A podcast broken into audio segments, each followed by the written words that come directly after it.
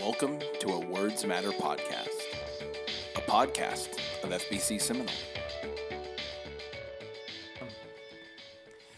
Welcome to the Words Matter podcast. We're glad to be back with you this week. Uh, last week we really enjoyed our podcast, or two weeks ago with with Rob, but we're kind of back to normal.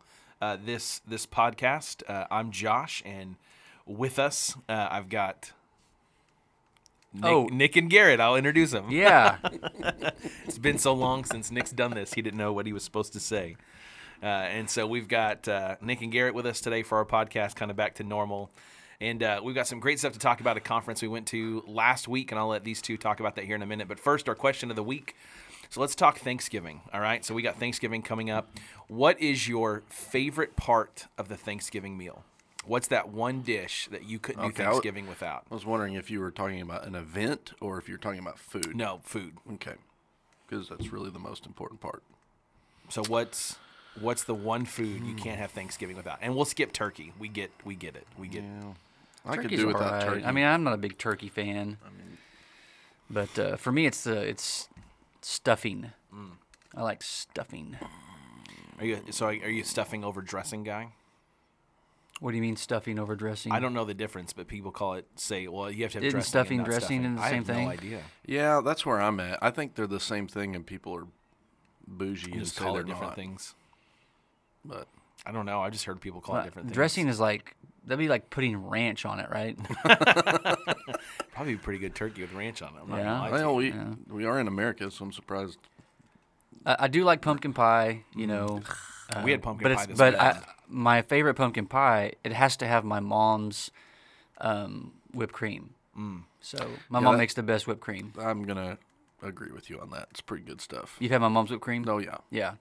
Josh, have you had my mom's whipped cream? I haven't. Well, you're going to. I'm going to get you Okay, some this gonna have to. Thanksgiving. Yeah. So we, we set up our Christmas tree Friday, um, uh, and we had pumpkin Well, pie. that's that not evening. controversial. No, it's not. I'm not mad about it. Yeah, that's what I told Garrett when Yeah. he. I'm when also not mad about it. My we- wife won't let me put it up. We talked on Saturday. We were finishing decoration. He was giving me a hard time. I said, "Listen, the last time I checked, a turkey didn't die for my sins. Let me celebrate my Savior's birth, however I want." Neither to. did right. an evergreen, Josh. Yeah. But it helps to celebrate getting the holiday mood. Yeah, I don't. Oh, I really the- don't care. the I'm pagan just tree, the It's pagan our tree. only open weekend until December, like the middle of December. Yeah. So I, I used to be a I used to be a uh, seasonal curmudgeon, where it was like you don't do anything Christmas That's until really after surprising. till, mhm, till after Thanksgiving. But the That's what older I've Becky gotten, like I've, I'm still on that Christmas music thing where I don't do Christmas music until after Thanksgiving. Oh, I I've do. already But- started Already. Already. But I'm down. I have already watched four Hallmark Christmas movies. Gross. Don't judge me. Hey, I mean, I think your man card should be taken away there's for that. I, there's men in those movies. Typically, the bad boyfriend who Yeah. can't take a break off work. no, 'cause the romantic, signing the a guy million that's the deal. guy that right. comes in. Whatever, you guys. Do you mean the, don't the even baker in understand her local, Christmas? I- the baker really- from her local hometown that she's got to go even- back and see what's don't going even on? understand They're gonna Christmas. The two Turns out- families yeah. that are in competition. Can our staff Christmas love. party be watching Hallmark movies? Oh movies? no! No, Um, I'll watch a claymation special, but this I won't watch this a is I'm down proof with that. that. my man card is legitimately wedged into my wallet, never to be removed, because I'm totally fine with admitting that Hallmark Christmas movies get you into the into the Christmas mood. Value So, them for what they are. I think that the two favorite things for Thanksgiving for me, I I love uh, what's is it?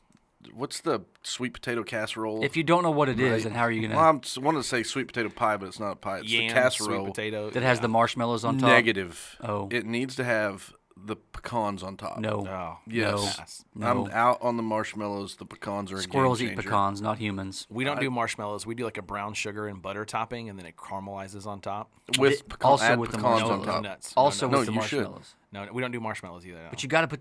You can do all that, not the pecans. You can do all that and then add the marshmallows. Oh, it's so good. I can see the marshmallows. I'm out on the pecans. I don't. I just don't know about you guys. The second thing is cherry pie. I love cherry pie, mm. Me too. and I- that's mm-hmm. not really a Thanksgiving thing, but it's just a good excuse to have cherry I pie.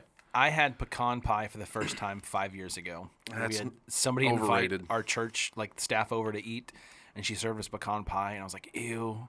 I don't want to be rude. I have to eat this. And I took a bite and I was like, what have I been missing all these years? Like when you haven't had it for 30 years, you're mm-hmm. like, this is a revelation. This is so good. So I found out the other day that evidently my mom used to make my dad apricot pies. They're good. Never had one, and I don't understand how she like courted my dad with apricot pies, and and I'm 41 and I've never had one. Well, she's not courting She's courting not you. courting you. But why didn't I mean? You'd think that if he loved them that much, that she would have made them. Maybe she only makes them for him. Maybe that's their hallmark thing. Oh my goodness! So I remember when I discovered when I was probably 14 or 15 years old and I got to stay up late with my brothers and sisters, my parents would eat after they'd put us to bed. My mom would make monkey bread, cinnamon rolls, all this delicious snack food. and not And not give we it were to in you? bed. We had no idea. So once I got to stay up late, I knew we were having late night snacks. I remember that revelation. So maybe mm. they were eating it and you were just. Yeah. not invited. So our, I think our Stillwater friends are wondering why we're still talking about food if they're listening. yes, yeah, they're they're slowly judging us. They don't listen. Our banter. No, they're pretentious and arrogant, and yeah. I'll say for me that we do what we call giblet gravy, and it's No, it's Yeah. delicious. Yes, I don't, in I agreement. don't like any of this stuff that's in it on its own, but you mix it with gravy and eggs, I- I'm I- in. yes. just say giblet again. Giblet. Mm. Mm. you probably don't eat chicken livers or gizzards, do you? Ew. I like couldn't fried eat chicken those. liver. I mm-hmm. love chicken. I mean, gizzards are great. They No, they're taste fine, but they're just kind of chewy. I don't think you value the word great like I do. All right, we can talk about this forever, but we probably need to get into our podcast today. Uh, so last week, last Monday uh, or Tuesday? Tuesday, uh, into Wednesday, we were invited to go to a conference over at Oklahoma Baptist University. Uh, Nick registered uh, some of our elders and our staff to be able to go spend the day together. And uh, I got to be there for half the conference. But why don't you guys talk a little bit about that conference and who put it on? What was it? What was the purpose of it? It was the first event hosted by the Center for Baptist Renewal. The Center for Baptist Renewal. This is um, I don't know if you call it an organization or a ministry or a theological club. I don't know what you might want to call this, but it's the passion of a few guys, primarily uh, Dr. Emerson, Dr. Uh, Stamps, and a couple of their uh, friends, um, Dr. Smith, Dr. Hotman. Is it Hotman? Is that how you say his last name? Or Hotman?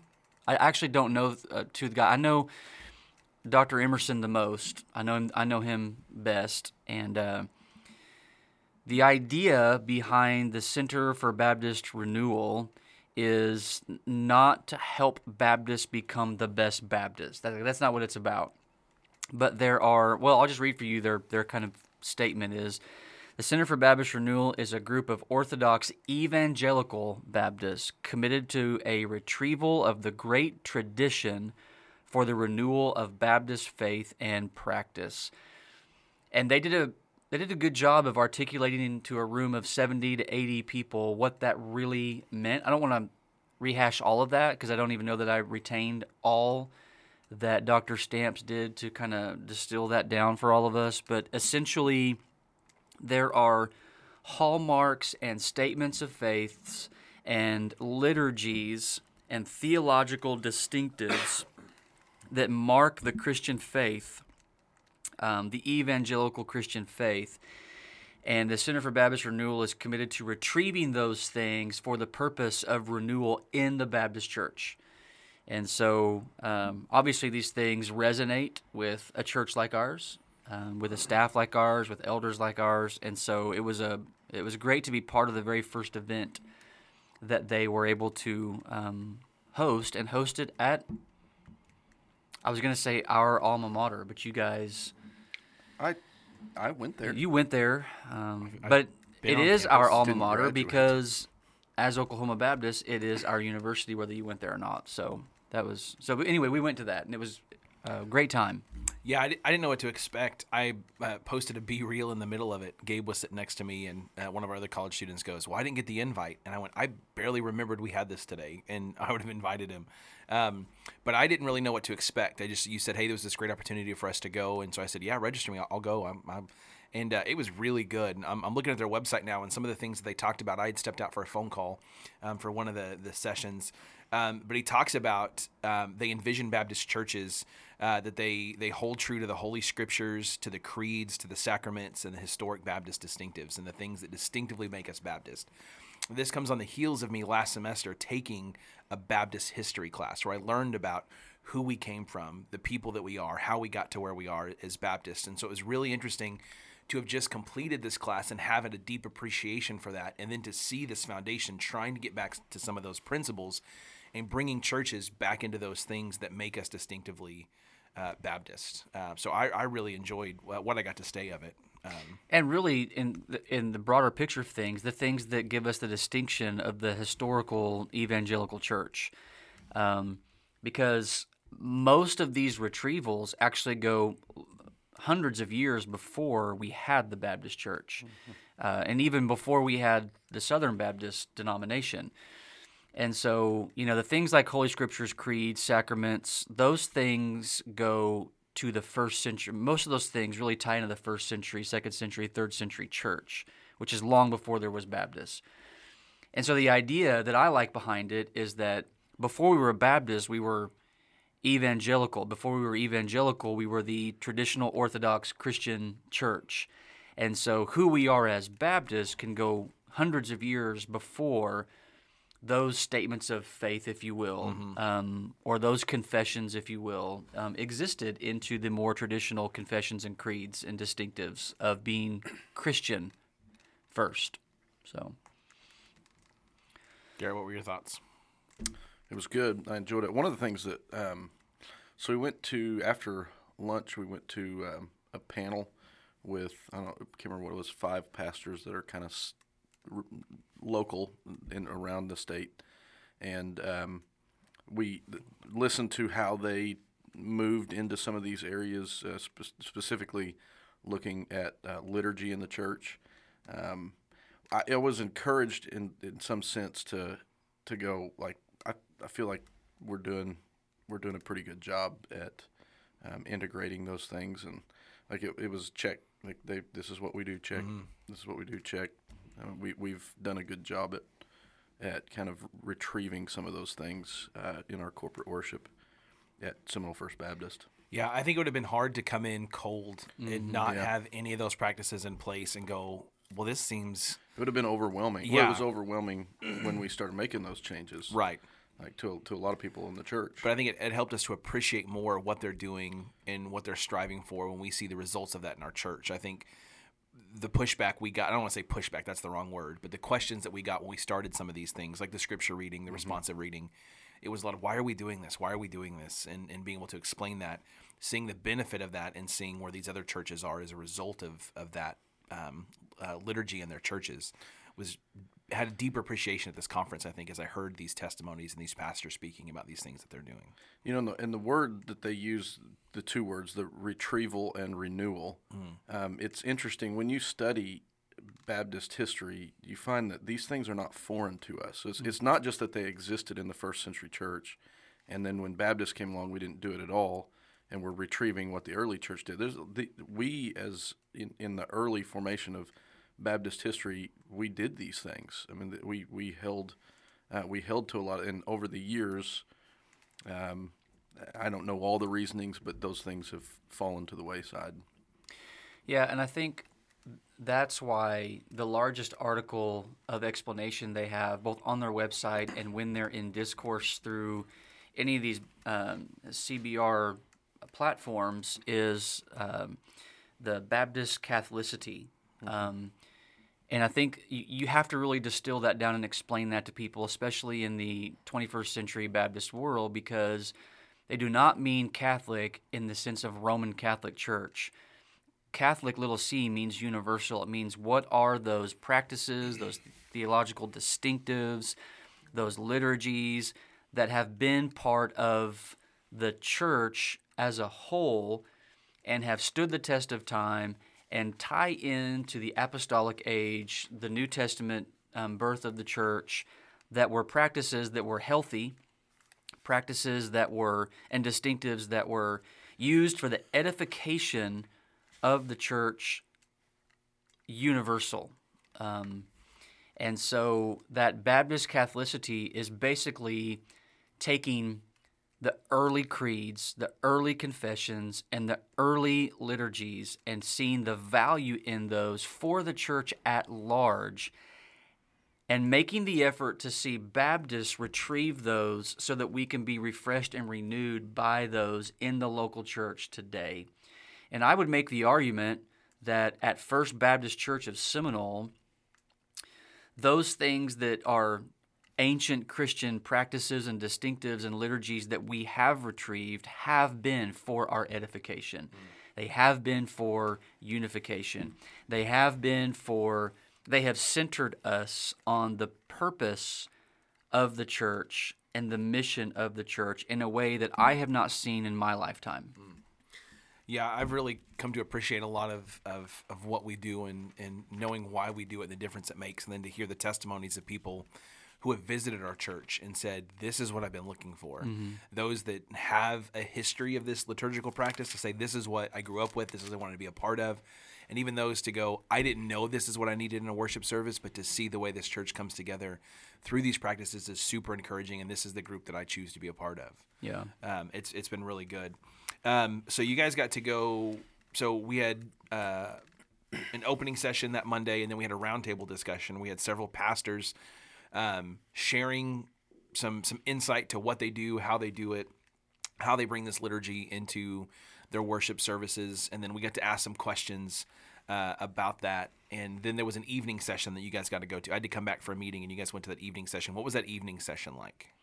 So the evening session was Dr. Bebbington, who's from Scotland, um, giving a talk or a lecture on what evangelicalism is, what it was, and what it is now. So he defined classical evangelicalism.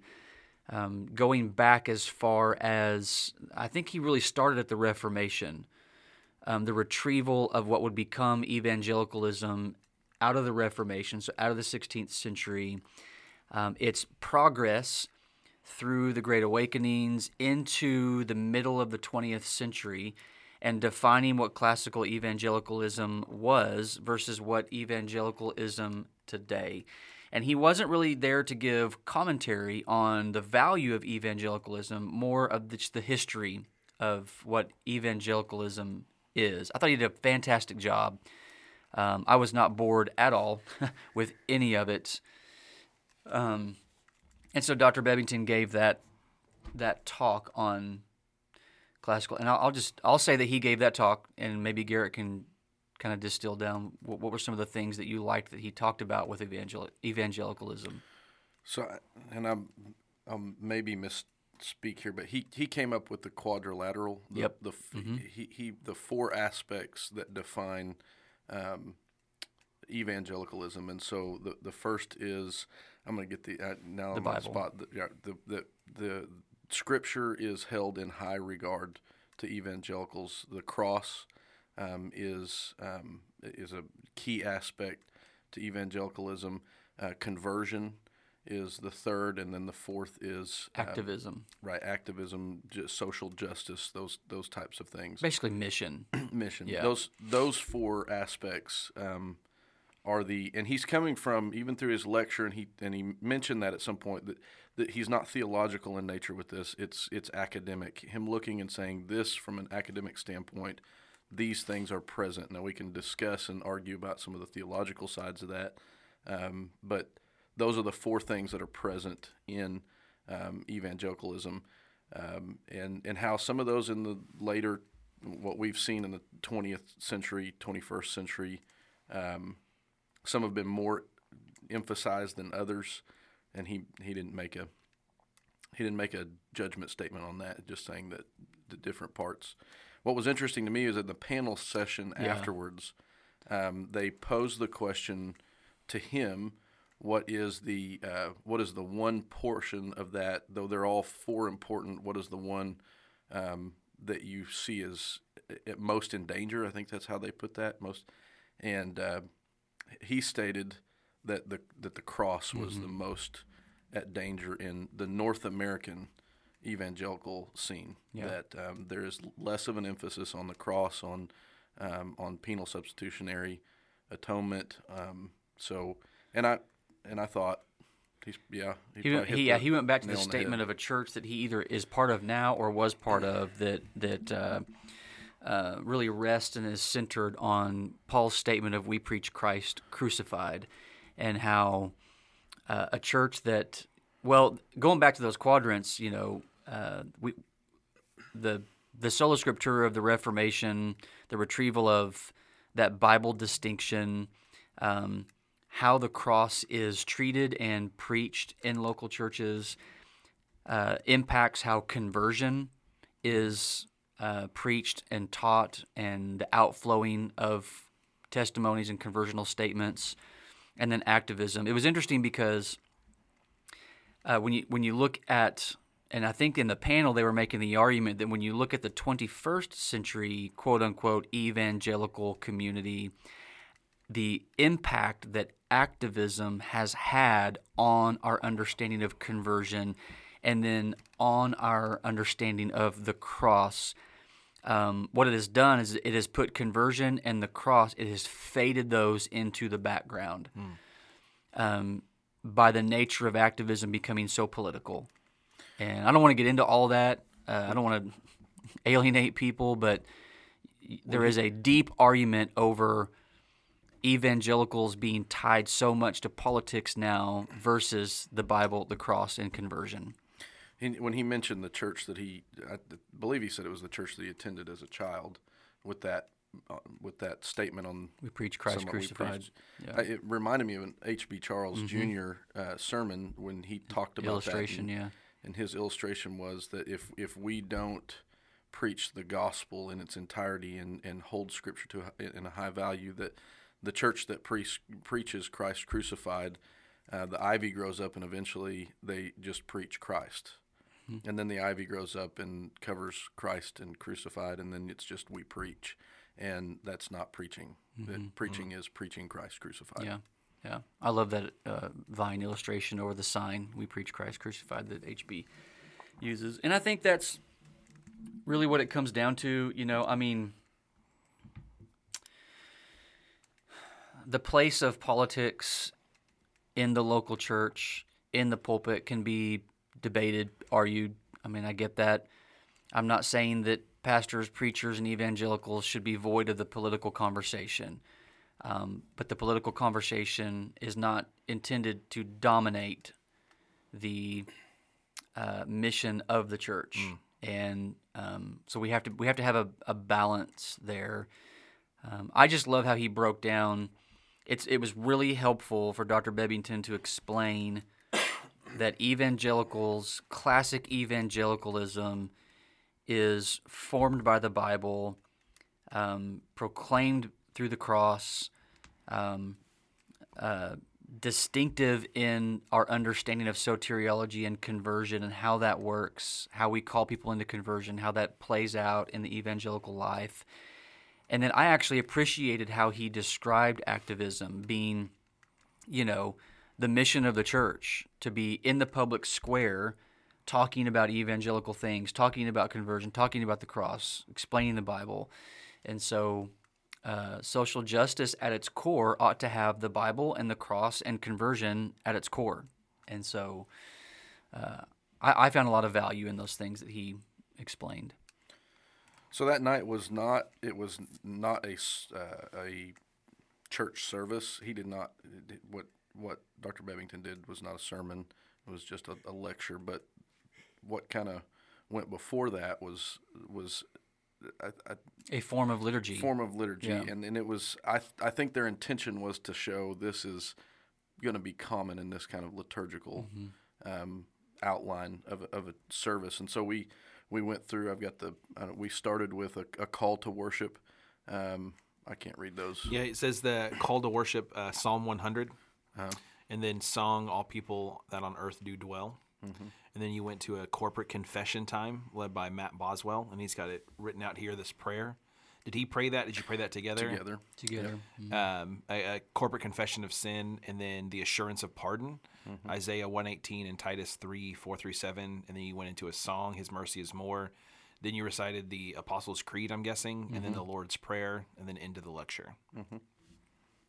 And I know, I mean, I know that there are people out there that say, well, that form of liturgy um, is high church. And high church is Stuffy. stuffy and nobody wants to you know we're not going to reach people with high church and I, let me just speak to that for a moment instead of us viewing liturgy as stuffy and uh, a roadblock if you will uh, for people to, attend church or come to church uh, the first thing i would say to that is the church and her liturgy are not designed for lost people. The church and her liturgy is for Christians. The was- church is for Christians, and her liturgy is for Christians. That was a, uh, something that you brought up a, a year or two ago that really kind of shattered my perspective on, on worship service and how can we be attractional? How can we be seeker sensitive? How can we be the thing that people want to come to? What things can we do? How, how can we reach the world around us through that, through our morning worship service? That being, and then that, that perspective of, hey, this worship service is for the believer. It, it is for God. It is, it, we invite them to come be a part of it, but we, we do not need to be attractional to the world in order to honor God this way. which is very similar to the Old Testament. The, mm. the, the temple and the practices of the temple were not for the nations; they were for the Israelites. But there was a court of Gentiles where mm-hmm. they asked Right. they asked the Gentiles to come, come and see what God has told us, come and mm-hmm. see what Right. God has commanded for us. And so it they, there is still a, a request come come and be a part of this, um, but uh, we can't we can't ex- we can't expect the world to to find what they're missing if we look just like the world. We we have to look like who we are. We have to be who we are, and and we're not um, all those other things. We're not just a good lecture. We're not just a good uh, music uh, concert. We're not just a, a fun community. We're a body of believers who who agree on certain doctrinal things and certain practices, and and we have to be who we are, and that is attractional. to be the beacon of hope and light to the world that the New Testament calls us to be, you have to be distinctly Christian. And to be distinctly Christian means that what we do when we gather for um, a worship service, for our time together on the Lord's Day, means we need to be distinctly Christian. Because the best way to reach a soul or a world that is seeking Christ is to be distinctly Christian. And the scriptures help us do that. And the first century church and the apostolic age and the early church fathers, they help us to be distinctly Christian so that people can get a taste and a window into what that hope and light is. And so we unapologetically are formed, particularly on our Sunday morning time together on the Lord's Day, to be distinctly Christian. And we, we do that unapologetically, like I said. Um, that, that only forms um, the mission of the church. When we are practicing biblical liturgy and we uphold the integrity of biblical liturgy in our time together, it only helps form our mission to the world. It doesn't corrupt it, it helps shape it. Um, the urgency to reach a lost and dying world with the gospel of Jesus Christ is best formed in people when we're doing the things that Christ Himself has called us to do and to be. And so that's why we unapologetically take our worship service and center it on God's Word. We do things in unison together. We adopt the creeds, we adopt the confessions, um, and we do it for the purpose of being that beacon of hope and light. And I, I took Wednesday night. I got to teach because Nick was over with the youth, and I, I looked at the confessions and, and creeds of, and I specifically looked at the confessions of the Baptistic Church, um, and then the cr- creeds of the church. And one of the things we talked about is it's why is it important that we collectively um, recite and read these things and learn su- things such as the Apostles' Creed, and we talked about what where did the Nicene Creed or the Apostles' Creed come from? What was the purpose behind them? And they they were to combat heresies that that had come into the church. They were to reaffirm those things that we corporately believe, and so I think uh, Albert Mohler talks in his book, um, the Apostles' Creed, that the, this is the basic that you have to believe. Um, the Apostles' Creed, you have to believe everything in this to call yourself a Christian. Now, we believe more than this, and that's where our confessions come in. But we, you have to believe this, and so it's important because when you when when uh, who was it that put the Ligonier study that recently went out that says that 40% of those who call themselves evangelicals don't believe in the deity of Christ or the exclusivity of Christ for salvation. Well, that's problematic because you're not an evangelical. Uh, you claim it and you claim the name of Christ, you claim to be a Christian, but you don't believe what scripture says. And those creeds and confessions help us help us distill what scripture says in, in into a an easily memorizable, right? I mean the creed is pretty easy to memorize and so we can say this is what we understand, this is what the church has understood scripture to mean since its inception. And if if you fall with outside of those, then you don't you're not understanding scripture correctly. When as you look towards all this this liturgy, and I'm looking at this program right here, and this would probably be a pretty typical of some of the churches of the the gentlemen who spoke at our conference, and even um, Matt Boswell sharing with what they do at their church. Um, what would you say to somebody who's looking at this and going, "Well, that's not four songs in a sermon that I'm used to on Sunday morning. Like, how is this? How is this different? How is this better than what I'm used to, what we grew up in?" I, mean, I would go back to what I what I just said that if the if the if the purpose of the worship service is to edify the saints and to grow us into maturity um, through the through in all aspects of our worship. That's it, that's what we say at at Seminole FBC. That through all the aspects of of our worship, that the that the word is central in that. That um, it these things are designed and in place to grow us and to mature us for the good works that God has laid out for us. And so um, we have a biblical literacy issue in the church, and these things attack that. Um, it helps us grow in our biblical literacy. It helps us give give us a basis of understanding that we can that we can go back to, um, and maybe what I mean. I, I'm going to say this, and this uh, maybe what we've done isn't the best. I mean, sometimes we have to reevaluate and say, are we doing what is most faithful? And there's times that we have to say, no, we need to readjust. Now, there are other times that we look and say, yeah, this is a faithful part of our worship and we don't need to get rid of it. But, um, yeah. I think that one of the things that liturgy helps in the Christian worship in the Christian worship service is um, it removes the spotlight on things that are not distinctly Christian and puts them on things that are distinctly Christian. Yep. So when you're when the congregation is in responsive reading, who is that about? It's not about the reader, so, and it's not about the congregation. It's about what we're reading. When we uh, when we say the Lord's Prayer together, who who what one person is that about in the worship service? The Lord. The Apostles' Creed. What are we declaring? The are we declaring things about ourselves? Are we putting the spotlight on ourselves, or are we putting the spotlight on those things that are distinctly biblical and Christian? Um, I will. I'm not afraid to say that the 20th and the late 20th and 21st century church um, has easily become about a, a person or people, and we love spotlights. We just do. I mean, we can't.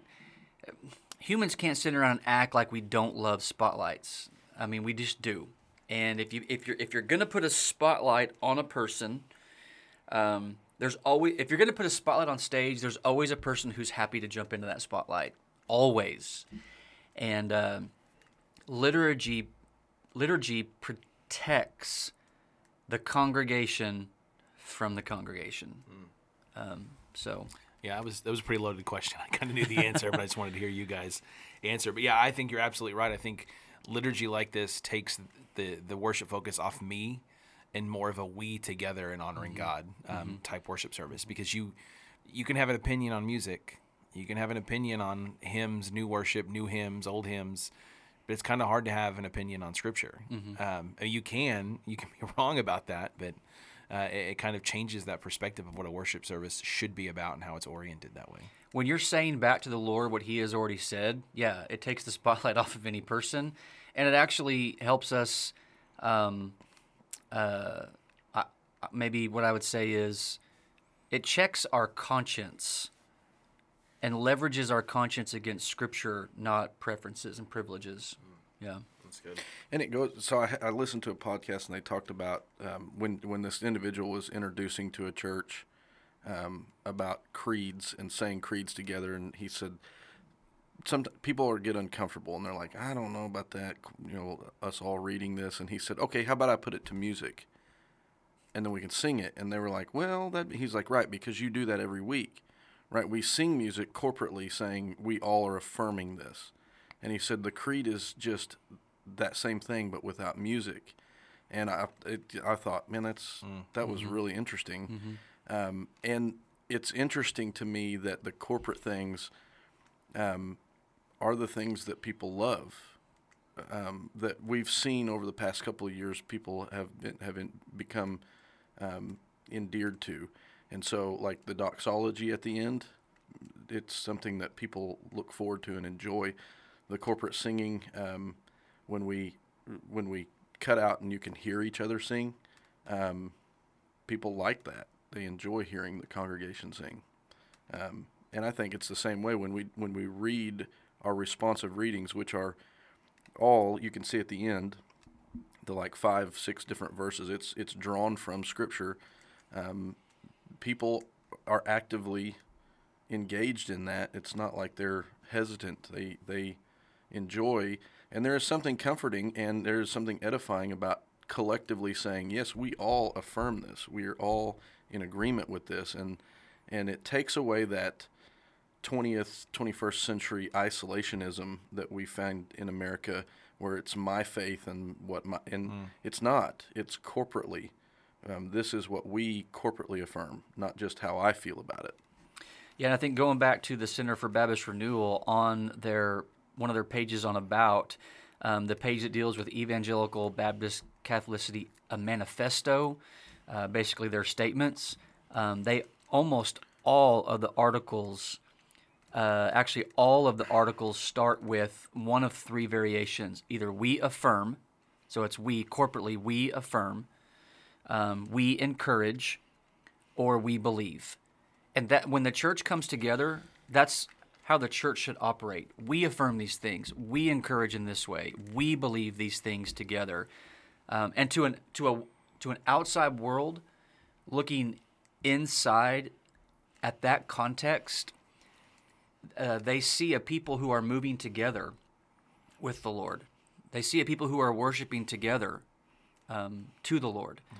Uh, and so, anytime you can remove, you know, those areas of a worship service or of anything the church does together and remove the I from it into the we, you know, I, capital I, into we with a capital W, um, it's, and as long as it is biblical and grounded in scripture, grounded in the cross, grounded in, you know, uh, those Christian things, uh, it's better for the church. And isn't that the opposite of where society is? I mean, with mm-hmm. your with your social media wars, your Twitter wars, the arguments about. I mean, that's what gets the. It's never the here's what here's what we currently believe, that gets the, the all the likes and the shares. It's the arguments about the things that we disagree with, and mm-hmm. and if, and if Jesus calls his church to be unified, these are areas that we can be unified, and we can say these. This is, we can come together on this. Yeah. They should write a song about that. Come together, right now. Oh, goodness. I just want to encourage people to go for centerforbaptistrenewal.com. Check that out. They've got some podcasts, they've got articles. Um, You can get to the podcast. yeah. on Yeah, we'll link their page Yeah. um, in the, the comment section Yeah. on this, and so you'll be able to find it there. But yeah, definitely check that website out and kind of see what they're doing and listen to some of their podcasts and some of these things. Some of these are some really fascinating articles to read. Um, when I looked when I got to the conference Monday and I was like, or Tuesday, I was like, what is this conference about? And I pulled up their website and I'm like, this doesn't make any sense to me. And then as they started to explain it, I'm like, oh, I, I totally get it. Um, So it was it was a great conference. It was a lot of fun to be able to go to and sit with other leaders from our church and um, to have some good discussions, and like you said, to kind of have that moment of going, "Hey, we're we're kind of doing this right," and, and then other moments to go, "Hey, we could do this a little better," and hey, I could see the benefit of this uh, a- as we continue to grow. So. All right. Well, thanks for the conversation today, gentlemen. Um, so let's end our podcast like we've been ending. It's it's it's November. It's really easy to be thankful this month. We've been thankful for a little bit longer than that, so pat ourselves on the back. Um, but heading into this this season of, of thankfulness to end our podcast like we we typically do, what are some things that you're thankful for in our church right now? Somebody asked me this. Uh, who was it? It's one of somebody asked me this question within the last couple of weeks. What are you most thankful for right now? And uh, It was me on the podcast. was it you? oh, I don't know. It was two weeks ago exactly. Yeah. No, not really. I, I'm just going to say the thing that I am most thankful for right now in the life of our church is quite simply the genuine spirit of unity that exists. Yeah. Mine is um, I my Sunday school class um, and their willingness to to dig deep in Scripture and and study and ask hard questions and um, and have robust dialogue. I mean, I, it, it I really enjoy What it. book are you in? Leviticus. Mm. yeah, I told them we're going to an easy one next, so it's Jonah after this. yeah. Jonah, well, Jonah's not bad. It's only it's only four It's chapters. only four so, chapters. Um, but, but it's it is it's encouraging to see. Um, we're, we're about fifteen people who um, who when I show up on a Sunday morning, the first question was, I mean, it's, hey, I've been thinking about this this week, or to get texts throughout the week and say, here I I went and read this, or I listened to this podcast that discussed um, aspects of Leviticus, and just it's not like they're not just coming to check a box; they're really interested in learning and digging deep. It's it's been enjoyable. That's good. So I will um, kind of echo that spirit of unity and, and talk about. I'm, I'm thankful for our church congregation. Last month was Minister Appreciation, Pastor Appreciation Month, and um, they had collected cards in our foyer, and I got to read through those and see some of the notes. And um, as somebody whose love language is, is gifting, it felt good to be appreciated that way, and uh, received a, uh, some some great cards that, that I've got a box in my office that I keep. It's this mirrored box that my wife bought me um, and it's it, I call it my quit box, and it's on those those tough days that you have in ministry, which are few and far between. I can go back to that box and read these encouragement notes, and so a lot of these notes that I received from our congregation made it into that box this week as I went through and read and said, when I'm having that rough day, when I've got that student that's just really trying my patience, when I'm having that day that I feel just super disconnected and I'm scratching my head and I'm going, God, what am I doing here? I can go to that box and find that encouragement that I need. So I'm very thankful for a church that was able to encourage us um, last month through that. And so I'm, I'm very thankful for the church in that. So. All right, well, that's going to do it here for the Words Matter podcast, a podcast of FBC Seminole, and we're glad uh, you continue to, to tune in and listen to us. Uh, we look forward to being back to you in a, in a few weeks. We've got Thanksgiving coming up and a holiday season. We've got a pretty busy holiday season um, with some church activities and things that are going on, and uh, we look forward to, to giving you guys some updates through some of that stuff. So, thank you guys for listening, and don't forget, Words matter. Matter.